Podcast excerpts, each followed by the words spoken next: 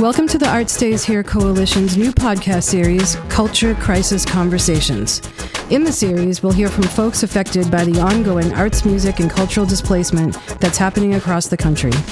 These include artists, musicians, and other creatives, as well as developers, policymakers, funders, operators, arts and cultural leaders, and more. They will share their stories in their own voices to best communicate the impact that cultural displacement has had on individuals and communities and how we can choose to make it stop.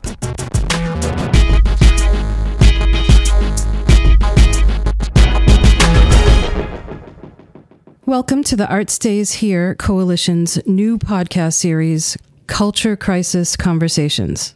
This is the very first episode and we'll explain who we are, what we do, and how we got here. But first, let's introduce ourselves. I'm Ami Bennitt. I've worked in different parts of the arts uh, over the past 30 years. At first, I started working in the commercial music business in New York, uh, working for major labels, Polygram, Sony, etc. Then I switched to artist management and worked for High Noon Entertainment and Nasty Little Man. Then I moved back to Boston, started two visual art galleries that were, quote, alternative. One was at the Paradise Lounge Gallery, which was the front room of the Paradise Rock Club. And then Space 242, which was uh, in what we call now SOWA, south of Washington, in the South End. I've done PR, marketing, fundraising, and events for theaters and different arts nonprofits. I've had my own company, Motor Media Management and worked with clients like First Night Boston, Boston Book Festival, Arts Emerson, and lots more. How I got connected to this project is that I am a volunteer consultant to Humphrey Street Studios, uh, which is an arts workspace studio group in Dorchester. I also consult on Dorchester Art Project, Fort Point Arts Community, and others. I live in the Cedar Grove Adams Village neighborhood of Dorchester, where I've been for 12 years. And then we formed Art Stays Here. You'll hear about that in a minute. Hi, um, my name is Cristina Todesco, and I am a professional scenic designer in opera, film, and theater mostly. Um, I've had a workspace at Humphrey Street Studio since 2004 when I um, got my master's in scenic design at Boston University. And I um, have been on the Humphreys uh, Street Studio Steering Committee for the past four years, something we formed after our property was put on the market, and we had to mobilize and try and prevent our own displacement. Um, for the last 25 years, I've lived in Dorchester, um, and around that, I've lived in South Boston, Quincy, Milton, and I am a volunteer founding member of the Art Stays Here Coalition. Uh, Ethan Dussault, co-operator, co-owner, head engineer of New Alliance Audio, uh, now in Somerville, Massachusetts. Uh, studio was formerly in uh, Central Square, Cambridge, at the EMF building, RIP. Before that, the studio was in uh, an old tire warehouse building in the Fenway. I've been making records in the Boston area since 1999. Uh, that's when I started interning at New Alliance uh, went back when it was in the Fenway. I have played bass in bands through the Boston area for almost as much time. I just don't do it as much as I make recordings. Uh, yeah, so I basically came to the Art Stays Here coalition through my involvement in Boston music, um, and you know, with the desire to help prevent displacement, having been through it twice with the studio. And I'm hoping that somehow in this conversation we can not only a save tons of artist spaces for others, but also maybe find a permanent home for one of the longest running recording studios in Boston music history. Great. Thank you guys for being here today. Uh, for folks who don't know, the Art Stays Here Coalition is a Massachusetts nonprofit organization committed to preventing arts, music, and cultural displacement across Greater Boston. We are currently an all volunteer organization and our current team has a handful of other advocates uh, in addition to us who uh, who we work with. We have uh, Sam, Becky, Franklin, a bunch of other folks that are kind of on the fringe too. We're all on the fringe. we want to acknowledge them just because they're not here for this podcast. We should also note that this conversation is coming to you today from New Alliance Audio in Union Square, Somerville, a Boston area recording studio, displaced and rebuilt twice, as Ethan has already explained. Thanks, Ethan, Nick, everybody for having us here today. Um, and we also want to thank New Alliance Audio, New Alliance East, and the Record Co. for partnering with Art Stays Here on this podcast series. Our Culture Crisis Conversations series will talk with lots of different folks who are stakeholders in the arts, music, cultural space displacement conversation.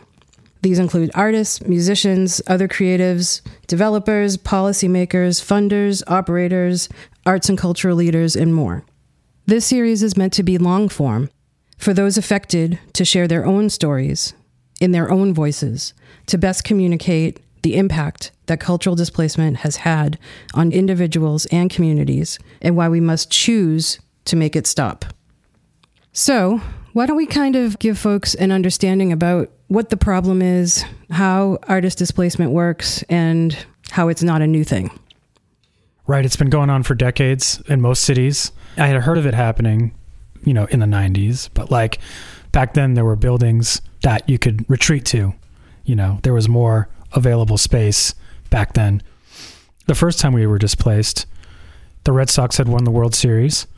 All that land in the Fenway became uh, Prime. you know, prime hot commodity, and so basically any any old building that was being used by artist communities that was you know ripe you know because the, the the property value skyrockets the family that owns the business like is like ooh we are it's our big it's our payday it's our big chance. Time to cash out. time to cash out. They sell the building and the developers have no interest in they have no interest in keeping the tenants let alone keep the building. The building the whole purpose of the purchase was we're going to buy this parcel knock everything down and build up.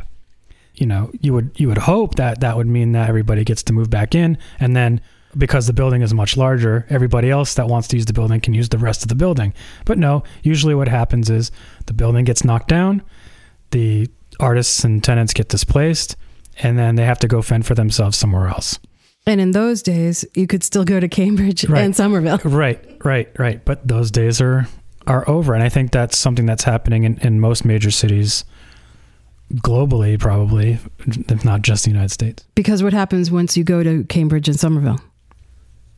It happens again. yeah yeah The artists come in, yeah, make things great, make it a destination, raise Yeah. the property values, yep and then it happens again. Yeah, and and and and artists don't like being a part of that cycle because most artists are people who are low income themselves, or many of them are, and so they're very sensitive to gentrification issues.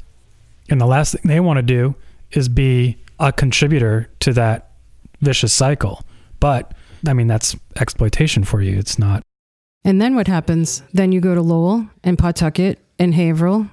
And it, it- it's it's unending at some point because at some point Lowell will become a big city. At some point, Pawtucket. I mean, these are Mhm. first of all, Pawtucket and Lowell are already Mhm, cities. mhm. at some point, I mean, you know, we keep making babies. These places are just going to keep getting bigger. As a friend has said many times, they won't stop until we're pushed into the ocean. So, you know, it, it's been long past time to have this conversation. And I know that there's issues out there that are like very pressing, very sensitive. We have, you know, water and food issues. We have A housing crisis. We have housing issues. We have a lot of Climate hu- issues. Climate issues. There's a lot of really important things out there that, sure, you know, um, take priority in a lot of ways, but I kind of subscribe to this prosperity mindset where you can solve more than one problem, and you don't have to. You can um, care about more than one you, problem. you can care about more than one problem and you can solve more than one problem and it doesn't have to be at the expense of another if you do it wisely Right. And I think just piggybacking on that, there there are a group of people, um, and we're growing that and we're trying to nurture that of people who believe that art is a necessity for public health, for public good. And what happens when these groups of artists get pushed out of neighborhoods is the the neighborhoods and the city lose they lose a great deal and it happens slowly and I think people don't even realize what's going on that arts have left. The other thing that happens sometimes is that art gets imported into cities from outside. So all of a sudden, we don't have a communal um, group of art making and creativity. There's some great stuff happening in Dorchester in terms of um, mural work and artists coming together and creating things in neighborhoods that actually affect people's day to day lives. People walk by art you know, I appreciate that. I realize that people live among art. Yeah, and and I think when we keep artists in neighborhoods, in neighborhoods that, you know, sure, there are industrial neighborhoods that have lots of artists, but there are also um, neighborhoods that have families. And to have artists live among um, or work among these uh, these people, these everyday people, I think is a huge benefit to the people living there. And that's one of the things that I think that we as artists need to protect, protect. Um, what's the word? Exhibit. Um, what's the word? Exemplify. Exemplify. Show off, showcase. showcase. Prove. I don't know if prove is the right word, but it needs to be um, reinforced or enforced that that arts in neighborhoods is a common good. It's a public good.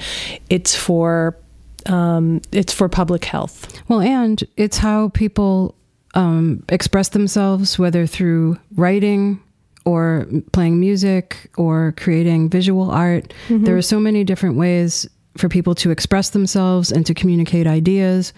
But there's problem solving through arts. There's uh, you know Fortune 500 corporations that hire artists to be on their boards to help uh, creative problem solving and to look at things quote outside the box. I think we don't. I think the word you were looking for was like to name it. Like we need to name mm-hmm. that art has a value, and that having artists and art amongst our lives is valuable. It's and, been taken for granted. Correct. We we are. It's it's such a part of our lives that it's like air. Like we don't even think about it. It's so ubiquitous. It's so a part of our surroundings that we just carry on like it's always going to be there. Right. Um, and, and, what we've been learning is that it's not always going to be and, and, right. You know, it's like your fitness coach tells you use it or lose it. The political scientists of the world say you have freedom and democracy if you can keep it right? Same thing with pretty much everything. It's like if we want this art to continue and to comfort us, and it's like the pandemic was proof positive just how valuable art is to our daily lives. Art's got people through the pandemic. And what we mean by that is everything that was streaming, everything that was on cable, movies, mm-hmm. newspapers, I mean, just books. People needed to fill their time. And, um, you know, it takes hundreds and hundreds of artists to make a streaming TV show.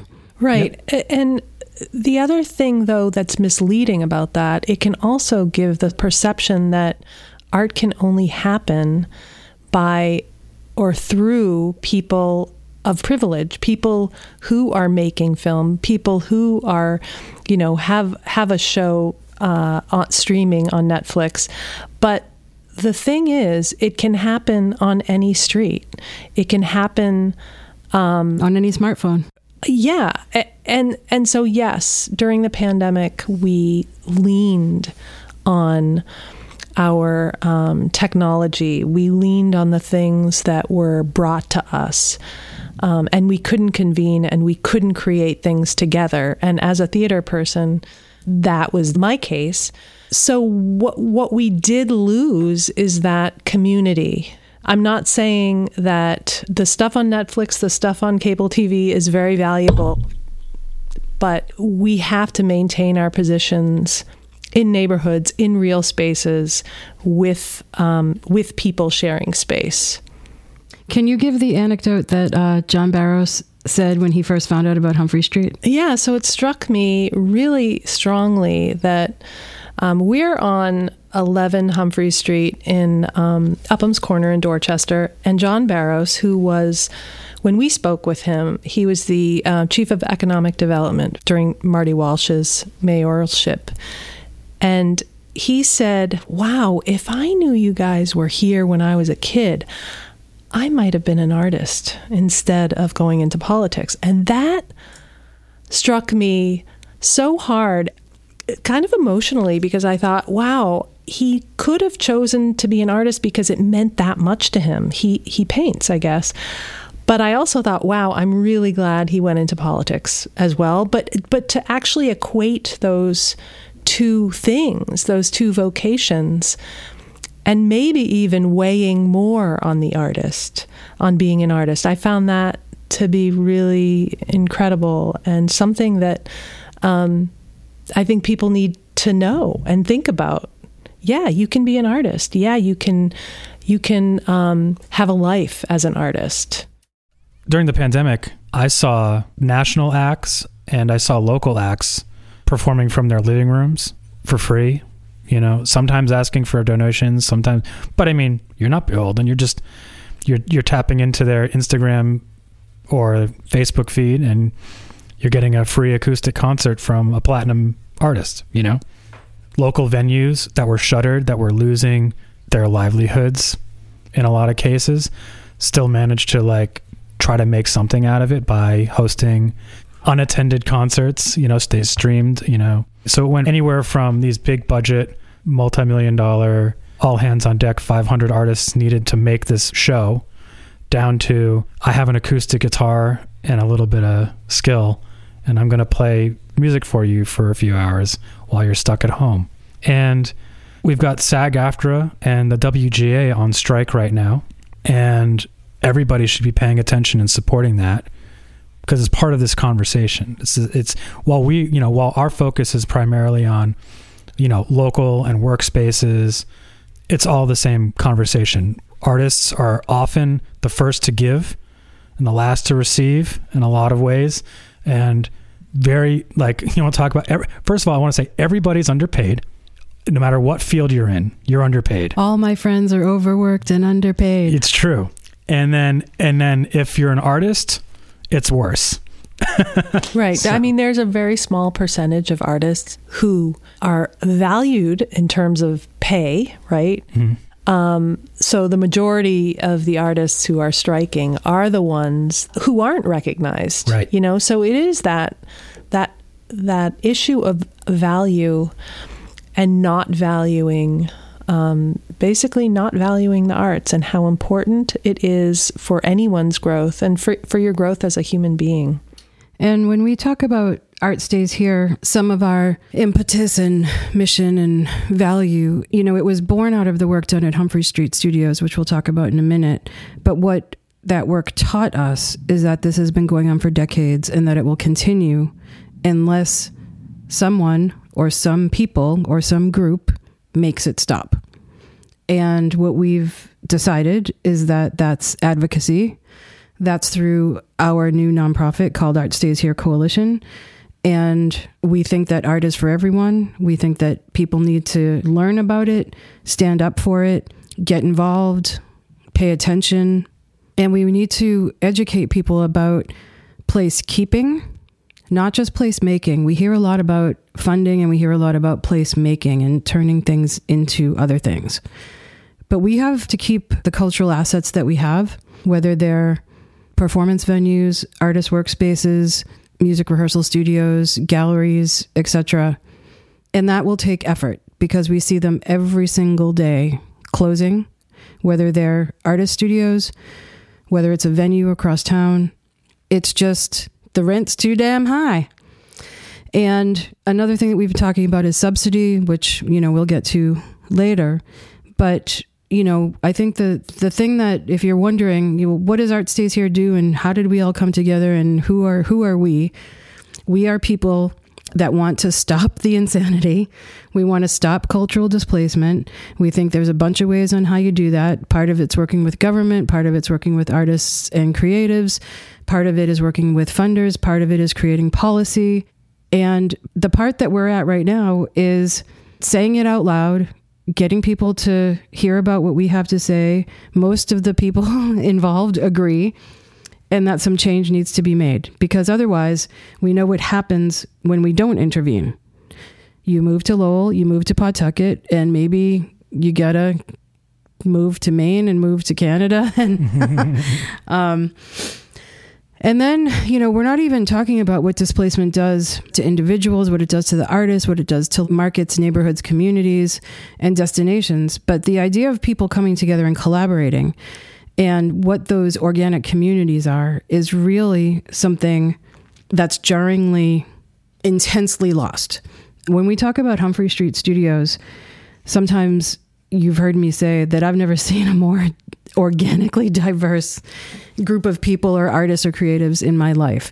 And when we hear people talk about EMF, that there'll never be another EMF, right.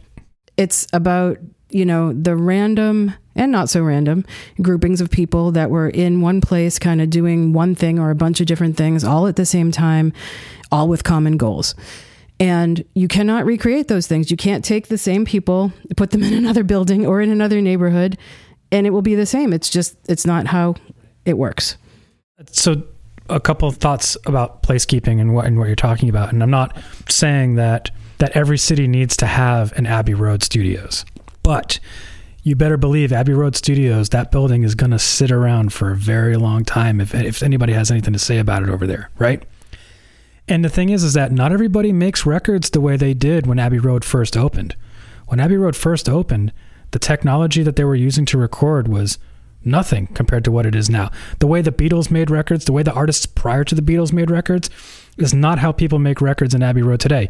But that space is still there. It's still an inspirational place to be, it's an inspirational place to see. And it doesn't matter how much of a cultural impact you have on the world. Like, you don't have to be the Beatles to have made a place culturally relevant for preservation. The EMF building, I've never heard a good excuse as to why that shouldn't still be a music building to this day. And it's and it's not. It's heartbreaking, but I think there are many Abbey Roads all over the place. But because our value set only says, oh, it has to be the Beatles, uh, we have to achieve Beatles status before it's worth saving. Come on. No. The Beatles wouldn't be the Beatles if there weren't hundreds of other musicians not succeeding at being the Beatles. You know, we need to value placekeeping for people who don't become successful because they're still contributing artistically. Uh, eh, maybe they have a regional success that that changes hearts and minds regionally, that's huge. Maybe they have no reach whatsoever, but they're just uh, an integral part of the creative community. They're a nice face you see at the coffee shop or the bar, and that you know. Uh, it's like that butterfly, like the yeah, like the yeah. like mm-hmm. you like mm-hmm. you you you know one act of kindness like mm-hmm. resonates down down the well, uh, down the chain. Yeah, and it enriches their life and the you know the the lives around them um, right. who come in contact with them. Well, and especially in this market or this region, you know, which we're calling Greater Boston, um, and all of the colleges, not just all the colleges, but all the creative and music and arts colleges, whether you're Berklee or the Conservatory or Mass Art, etc.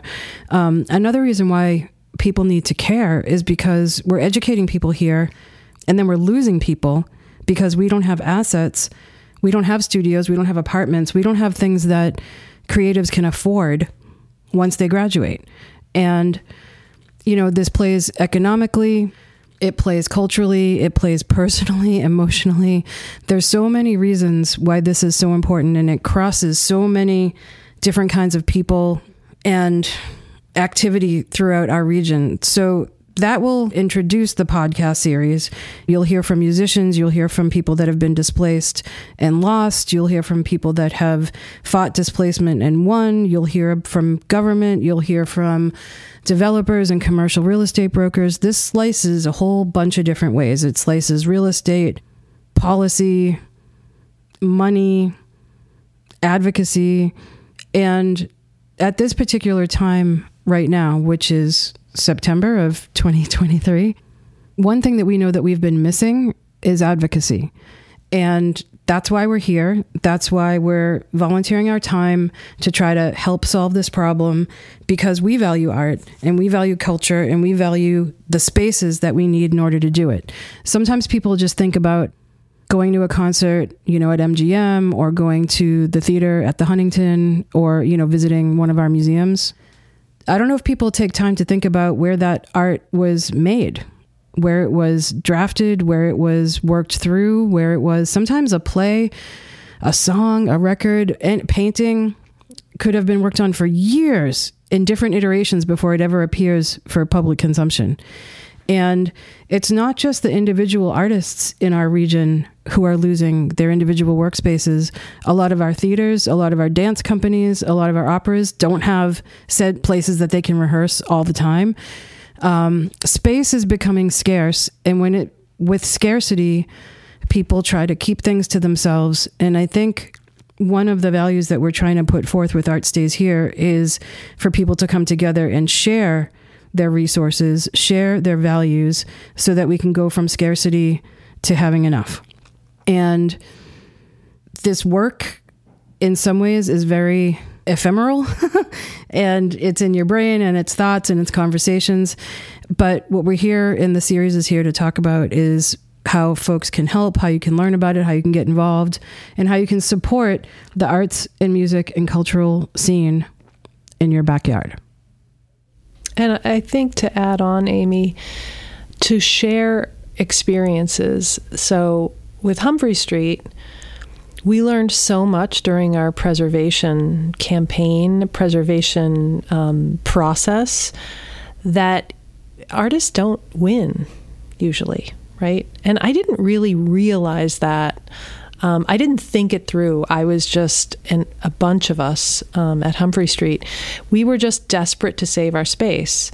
Um, had no idea how to do it listened to uh, the chief of arts and culture speak about uh, Kara Elliott Ortega speak about um, making noise. Making noise. That the more artists who can speak together with one voice, the more people will listen, and and that has stuck with me. Well, that's actually what our coalition is. The, right. Is the noise the many voices together right. making so noise. This is yeah. the natural sort of progression of that beginning um, at Humphrey Street. So we knew right away that we all had to really get to know each other, come to a consensus about what it was we wanted to do and how we were going to do it. And um, and then I called Ami Bennitt so in the um, beginning, we're not going to get too deep into the Humphrey Street situation here because it will be its own episode down the line. But the long and the short of it is that it's about 40 individual artist studios in Upham's Corner, Dorchester. Um, it was at risk. It is now majority artist owned and operated as affordable artist workspaces in perpetuity in partnership with New Atlantic and that is because of years of preservation and community work that a whole bunch of volunteers did. And from that work became the Art Stays Here Coalition. And um, we can actually say that on November 19th of 2022, we had a ribbon cutting ceremony at Humphrey Street to celebrate that win that uh, every single person we came across said, It'll never happen. It'll never happen. It'll never happen. And that was called Art Stays Here Day in the city of Boston, uh, which we'll continue to celebrate on November 19th as we move forward. And um, from there, during this whole Humphrey Street process, we started to talk to other folks who had either already been displaced, like the Piano Factory or Amory Street or Brookside or all these different places. We learned how much loss there has been at Fort Point. We learned how much loss has been all over the city and the region.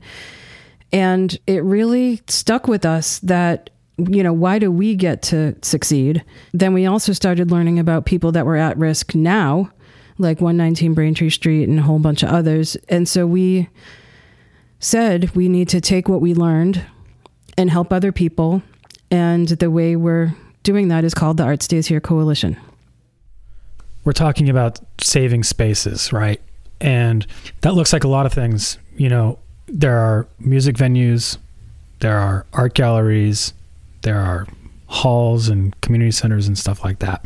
But one of the biggest I mean the, the I mean Humphrey Street is an example of the kind of building that is one of the more devastating types of losses that the arts and culture scene can experience because what we have is well especially in Boston and in the Northeast we have a lot of these old brick buildings, mill buildings, you know, some warehouses of some kind, you know, light industrial. Light industrial, right? And I mean, we're we're we're actually sitting in one of uh, three buildings that used to be known as the American Tube Works complex, and they used to receive sheets of copper here, and they'd heat them up and roll them into tubes, and then ship out a whole bunch of copper tubes across the country. And it's buildings like this in the Northeast that typically become homes to well, first know. they become vacant for a long time. First they become vacant for a long time, and then artists get wind that they're vacant, and the landlords are like, "Oh, nobody wants to." Well, back then, nobody wanted to buy the building. Now everybody wants to buy everything. But then, yeah, so the artists would get wind of an opportunity to, you know, make something of nothing. Make something of nothing, and so in this building we have a handful of uh, recording studios. We have many uh, visual arts studios, anywhere from sculptors, drafters, painters, videographer, photographers, textile artists. Text. We have we have textile artists. We have um, jewelry makers. Um, this building really does have have a, a wide range of disciplines, and these buildings are very old, late 1800s usually. Um, the construction is rugged and it's amazing, and it's so cool to just stare at it sometimes but they're becoming more rare. And because that's all artists can afford, we've been conditioned to kind of seek these types of buildings out and we've we've filled them up in a lot of ways. And so when one goes down now, we're talking about hundreds of artists, anywhere from anywhere from 100 artists to a 1000 artists depending on the square footage of the building displaced from their studios, which when you're living in a city is an extension of your home. It's part of your home you know, you don't live in, when you live in the suburbs, you have a basement or you have a garage or something. And when you live in the city, you don't really have that resource.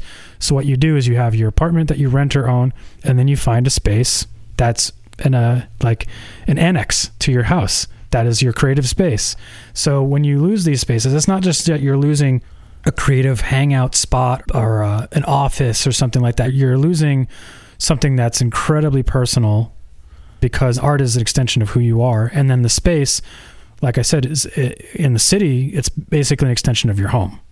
So it's a very devastating loss when these buildings go away, and it affects a lot of people, and in and, and in turn affects the surrounding community, both socially, like Cristina mentioned earlier, and um, economically, which I'm I'm less concerned about. I think I think we need to start focusing more on the social good Mm-hmm. Um, even though, I mean, the economic good is outrageous. I mean, it's very high economic good to have artists in your cities.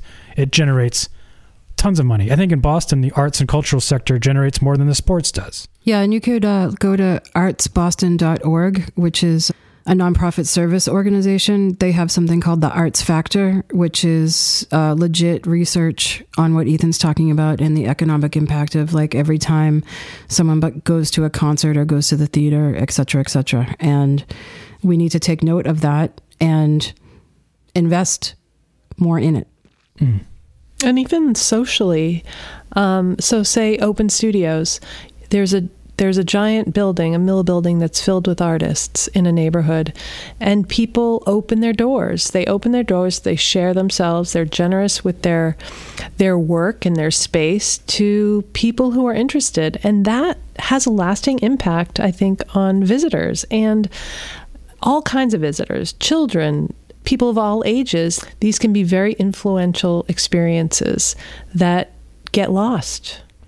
And they also lead to unlikely collaborations, mm-hmm. which is, you know, hugely, hugely valuable. Um, even at Humphrey Street, You know, we would talk to one person who would make furniture and another person who would create metal fasteners for them, and Right. another one who would uh, help install them somewhere else. And just like if you were doing your own work in your own studio, in your own home, or somewhere else, you wouldn't come across not not just other artistries or ways to in, evolve your own practice, but your own experience.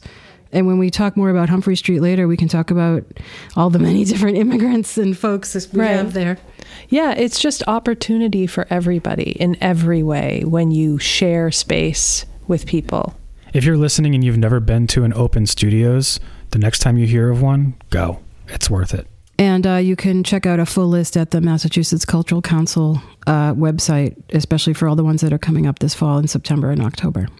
Even if you even if you see like I don't know, let's say there's let's say you go to one building and only you know 10 artists are participating, even if only one of them created something that resonates with you, it's worth it. It's, it's it was it, was a that's your massive victory. Right. And a it's free. Free museum with living artists. Right, right. With artists who are there and you can talk to them and you can ask them questions. Well, and what we can tell you is that the weekend before Thanksgiving in November, both Brickbottom and Joy Street over here, right off of Union Square, is having open studios. Uh, Humphrey Street is having fall open studios in October. October 21st and 22nd. And um, Google open studios in the Boston area. Cambridge is having it. Uh, you know, all of the areas: Waltham, Medford, I mean, Lexington. yeah. I mean, just I mean, no matter where you are, Google Open Studios. I, if you're in, Support Yeah. local and you can also art. go Phoenix. to SOWA. You can go to SOWA every first Friday and go to the open studios there and all the galleries. And uh, in Lowell at Western Avenue Studios, first Saturdays, 12 to 5, open studios every month. You could fill your entire time going to studios. And if your city doesn't have an Open Studios, talk to your local government about figuring out how to make that happen. So you might be wondering what the Art Stays Here Coalition does. We do a lot of different things.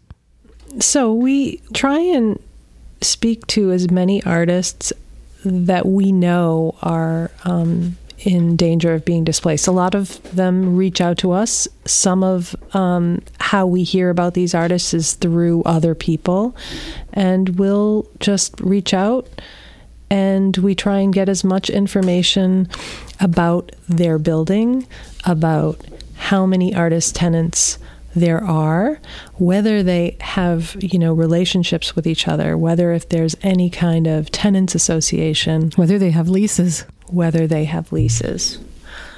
And and we try to to meet as many artists as possible and what we've been finding is that sometimes especially after the pandemic there hasn't been a, as tight of um, a community in in buildings. Um, I think that's one of the big things we've noticed. So sometimes the artists themselves have to really kind of go out there and connect as best they can with people. Sometimes, you know, they have day jobs that aren't at the studio, so it can be tough. But again, one of the most important things that uh, building has to do is to come together as artists and sort of recognize the the issue, obviously, and um, form a tenants association. And we've met with several groups where we've it's it's taken some time to get large amounts of artists within a building to come to some of these meetings, but eventually a tenants association gets formed. Ethan, can you say what the benefits of forming a tenants association are? Or what is a tenants association and why should folks form them? Going off personal experience with the two buildings that I've been in that were shut down, the lack of tenants association present in both of those situations is exactly why it went as badly as it went for the artists. Had the artists been organized in both buildings well before any hint of there being a sale of the building or a redevelopment of the parcel, the music community would have just been in much better place to stay together, to Get support. to get support from um, private and public resources. So not only do you get displaced, but you lose friendships, you lose bandmates, you lose community, you lose You might lose an income. you, you might lose income you know um, there's no guarantee that a tenants association means you get to keep all those things but the chances of you keeping those things if there's a tenants association in place drastically increases Yeah. like there's a huge benefit um, when it comes to the fallout to having a, a tenants association because there's a community cohesion that happens And it's the speaking with one voice thing. I'm sorry to interrupt, cool. but I think that that is really important when you're speaking to a landlord or when you are seeking help, if you are trying to find support or maybe a benevolent developer, that you're all on the same page and that you're all transparent with each other, that you know what's going on, that there is a meeting you can come to and know what the plan is. you know how many times have you heard oh like oh they're so unreasonable oh they want all this st-" it's like usually that just comes from chaos. That's the chaos of having 50 voices coming at you. It's not that the 50 voices per se are being unreasonable. They're probably not. But the fact that they hear 50 voices instead of one makes it feel like it's unreasonable like it's chaos. If you get everybody on the same page it shows to them hey Unity. there's Yes. they're unified they're organized they're not all you know wild and crazy and asking for cra- all the all these different things. Right. um it's not about it's not even it's not like it's not really about you and what you're asking for being outrageous. It's about it being perceived as outrageous. So when you when you when you get everybody asking in 50 different emails each email asking in its own way like to the person receiving it is is, is Overload. is overload it's too much but if you get it all down to one email and you say roughly the same thing, but it's in one email backed by 50 people, it's way more effective at getting your point across.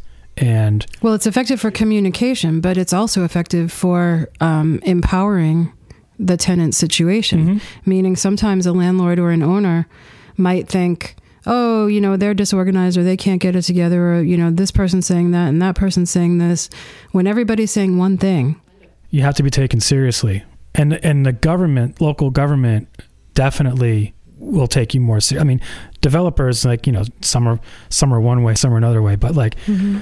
government doing its job, if they're being responsible with their with their roles, if they see you organized like that, you, they will definitely they want to respond to they constituents. they and as- and if you're if you're a unified block of constituents, even better. So that's a lot of what we did at Humphrey Street. That's what we're doing with some of our other projects is that we meet with artists, find out what's going on in their situation, ask about, you know, what is it that they're hoping to accomplish and we set out different plans based on each situation. Not every situation is the same at all. First of all, there are some in different cities. How things happen in Boston is different than Cambridge, is different than Somerville. There's redevelopment versus uh, a rental situation. Uh, there's difference when it's music versus visual art. The thing that is the same is that lots of creatives are at risk and there's not enough space to rehome people. We're hoping to change that. The thing that is different is, you know, sometimes people really love their landlords and don't want to, you know, cause them any harm. Sometimes people uh, don't have the time to gather together and have meetings and become an association. Sometimes uh, people feel like they don't have the skill set and this is work that they've never done before and, you know, uh, feel like a fish out of water. Cristina, could you talk a little bit about the Humphrey Street Tenants Association and kind of what how that has come to be? Sure. Uh, we had to create the association during the pandemic. So it was a little bit tough because not a lot of people were going to the studio. But the people who were going to the studio, we knocked on people's doors and we basically talked about what was at risk. And I think because the, the information was so piecemeal, what we were getting from um, our situation and the landlord, it was complicated. So it was tough to really describe what was going on. So sometimes I'd visit people, talk to them in person. Sometimes I would call them. Um, and sometimes I would email them, but I was really adamant, and you know there were there were a handful of us doing this work to try and speak to each tenant to really um, Explain. let them know what was going on, explain everything we knew, and what was really at risk because a lot of people I think and and we didn't want to believe it either but oh you know it's not going to happen but we came really close to losing the building and it, it was just very important that we had um, as as many tenants face to face or on the phone or talking to them as possible um, just connecting with them in a way that you know they could understand it was complicated it was also hard. You know, people generally, you know, some people don't read their emails, some people don't care, some people don't Right. have time, some people can't make the meeting, some people don't have skills to communicate with each other. right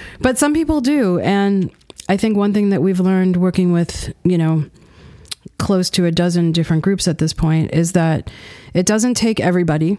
It takes a handful of people and um, it takes a good message and, you know, consistent hard work to make people listen and to make things change. And it's important to remember, like everybody's got their own battles, you know. Mm-hmm. So it's to people organizing out their sympathies. We've all felt it, but don't take it personally. Everybody's got stuff going on, and not everybody's built for it. Remember, remind yourself of that when you're feeling like it's getting too hard. It'll it'll be okay. Mm-hmm. you'll meet a lot of people doing it i mean you can you can make friends And every artist group, every group is different. Every building is different. So, you know, we have, for example, um, both Charlestown Rehearsal Studios and the former Sound Museum were over 700 musicians per place. At Humphrey Street, we have about 50 artists. At 119 Braintree Street, we probably had about 60. We're now down to about 20 you know, especially the music part, I think people are really surprised to hear that there are so many musicians out there. And it's because bands are sharing spaces to save money and to, like, you know, share a schedule. It's because there are so few places around, whether for visual artists or music. And it's been really remarkable to learn about all the places and, like, what makes them special and kind of the culture of each space. And no two are the same no two are the same. And also, everyone is afraid of getting displaced because that's what's going on now. Everyone is afraid that rents are going to continue to go up. People are afraid that they don't have protections or long long enough leases to keep them somewhere. And uh, moving is traumatic, not just because of your community and not just because of the move. It interrupts the creative process like nothing we've ever seen. And it's really hard to create when you don't know where you're going to do it. and it's it's expensive I mean, I, I I don't even know how I would list that hierarchy. Like disruption of the just devastation to the community, the expense, or the disruption of the creative process. They all And they, heartbreak. They, they all over they all overlap in this yeah and the, yeah and there's there's the overlap there and then there's this one giant circle of heartbreak that engulfs all three of those things yeah That's why we call this a culture crisis. Because we think our culture is at risk and in crisis. and it's a crisis for everyone hmm And not just in Boston, but all over the country. Our creative sector is one of the reasons why all these places like Amazon want to come to Boston. You know, when having enough things to do for your employees, having enough things to do for families, and if we start to, if we continue to lose all these things, there will be nothing for people to do hmm except stay home and watch Netflix. Yeah, I mean, a lot of people, a lot of people move to major cities for The culture. the culture. Like, oh, that's the city that that produced, you know, this band and that band, and oh, that's the city that produced this musical act and this poet or this writer or, or this artist, and they, you know, that stuff resonated with them, and so they go check out the city. They're like, oh, this is a nice. I actually, I would like to live here, and then 10 years later the city looks completely different and everything that they liked is gone and, well, and you can't afford it. and you can't afford it anymore. Yeah.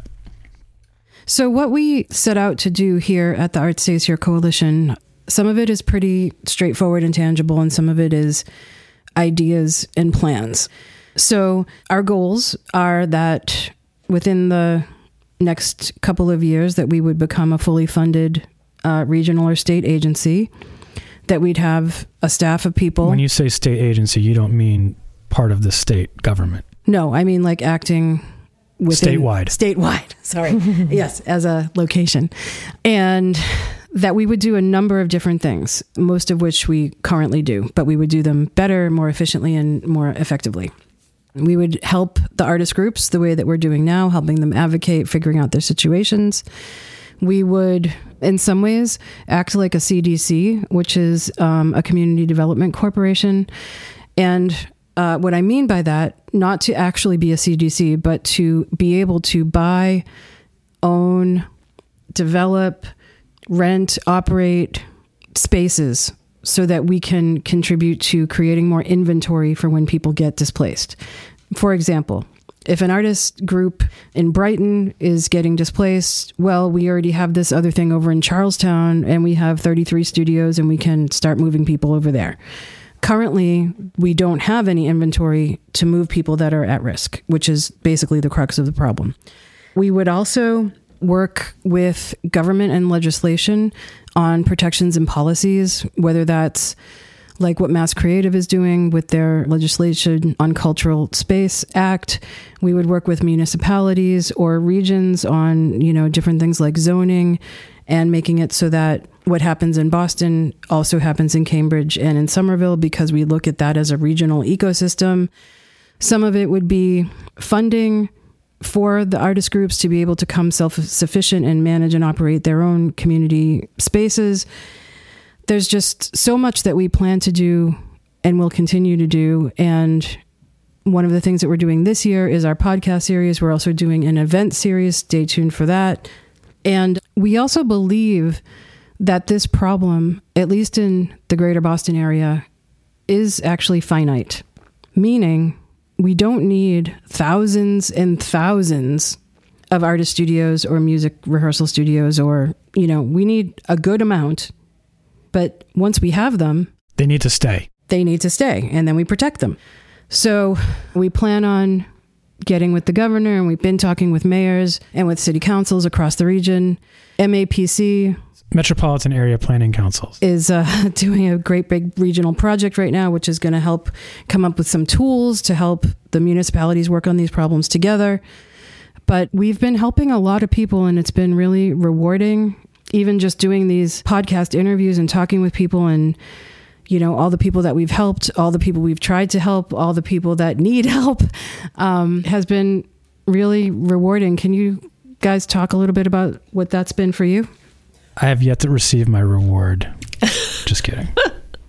Well, I don't know. When you think so, I mean, I like you, you brought CRS into the fold, right? So, like, yeah so um you know my my main contribution from a discipline standpoint is music. So i'm tapped into a lot of the conversations around music scene happenings. And so for example we lost the emf building with music rehearsal building.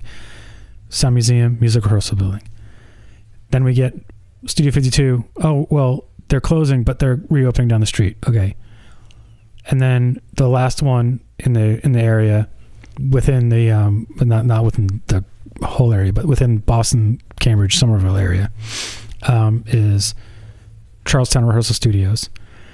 And right as right as we feel like we're like doing okay and uh the hair on fire moments have kind of slowed nope.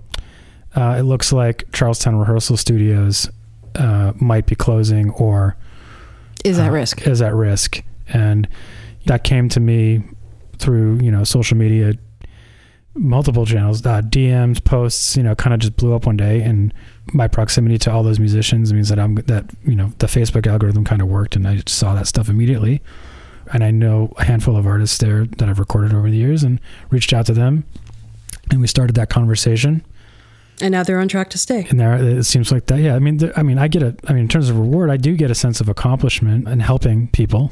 You know, it feels good to help people. But people are starting to pay attention.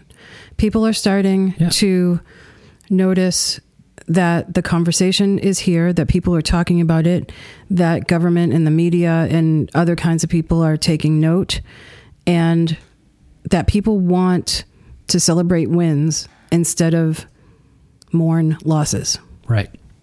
I think um, for me, some of the conversations in the beginning with artists were really eye opening. We did a series called um, Faces and Places at Humphrey Street, where just so people could see what is at stake of being lost, we interviewed almost every artist at Humphrey Street, took pictures of them in their space, talked to them about the value of that workspace and what would happen if they didn't have it. And it was pretty devastating. We also took that project to 119, and the people that I met were incredible. The artists, the the um, diversity of practices, and just being able to be in someone's space. It wasn't an open studio setting, so it was just one on one talking to people about their work. It, it was an eye opener to me about how we can expose the problem to the public, showing them that these 15 artists who are doing incredible work in this neighborhood, and you know, they're world class, some of them world class artists, if they leave, that is basically the first was the first step for me is discovering who these artists were and and really telegraphing uh, what what would be lost. And then you just multiply that um, because those kinds of artists are everywhere in the city doing really interesting work. So to answer your question it was rewarding to me to to meet these people and then to to try and help. So, um, some of the projects that we have been working on and continue. So, for Humphrey Street Studios, you would think that it would have ended with the artists uh, winning and becoming majority artist owned and operated. Uh, but the next step in that saga is that uh, the back lot is going to be developed into affordable housing, and the artists there will need to work with the community to help get support for that development, which won't be a problem, but the project continues on. There'll be other podcast episodes about what happened at 155 North Beacon Street, the former Sound Museum, where the hundreds of musicians have gone, and what is going to happen at the newly targeted, gifted property at 290 North Beacon Street in Brighton. That's a whole saga in of itself. Um, we mentioned Charlestown Rehearsal Studios another 700 musicians over in Charlestown at risk. 119 Braintree Street in Allston, they will be displaced. Uh, we've been able to help them advocate to get some relocation money and move them somewhere else in the city. We take calls every single week from folks wanting help, whether it's, you know, the Joy Street Studios here in Union Square, Somerville, whether it's the artists in East Boston at 80 Border Street, or pretty recently the um, studio artists at Dorchester Art Project uh, who are no longer in their space. We also get calls since our recent appearance in the Sunday Globe. We've been getting property owners. we have space. We have space. So if you're listening and you're a philanthropist and want to contribute funds to helping to acquire these spaces, Or if you're a property owner and you have empty space and you want to help rent it to artists and musicians. right? and there's lots of empty space right Well, given what's going on with office space and post pandemic and lots of folks not coming back to the office, you know, we looked at a bunch of places on Friday. There's lots of ways that people can get involved. So, first of all, I would say go to our website, which is artstayshere.org. Learn about what we do, learn about our projects. Um, there's lots of calls to action on the website. You can read our press, you could read um, an, a series of articles in Artscope magazine um, about the coalition and about arts, music, and cultural displacement.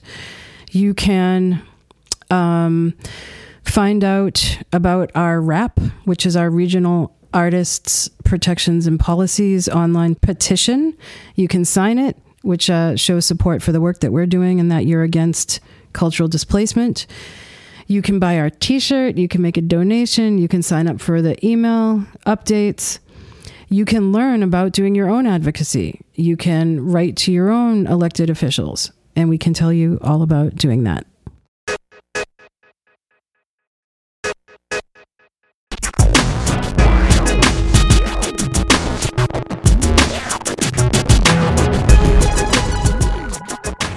Thanks for listening to the Art Stays Here podcast series, Culture Crisis Conversations. You can listen to all of the episodes from our website, artstayshere.org, or wherever you get your podcasts.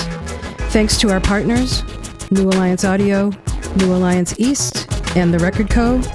And thank you for the funding from Boston's Mayor's Office of Arts and Culture. Join the movement at artstayshere.org.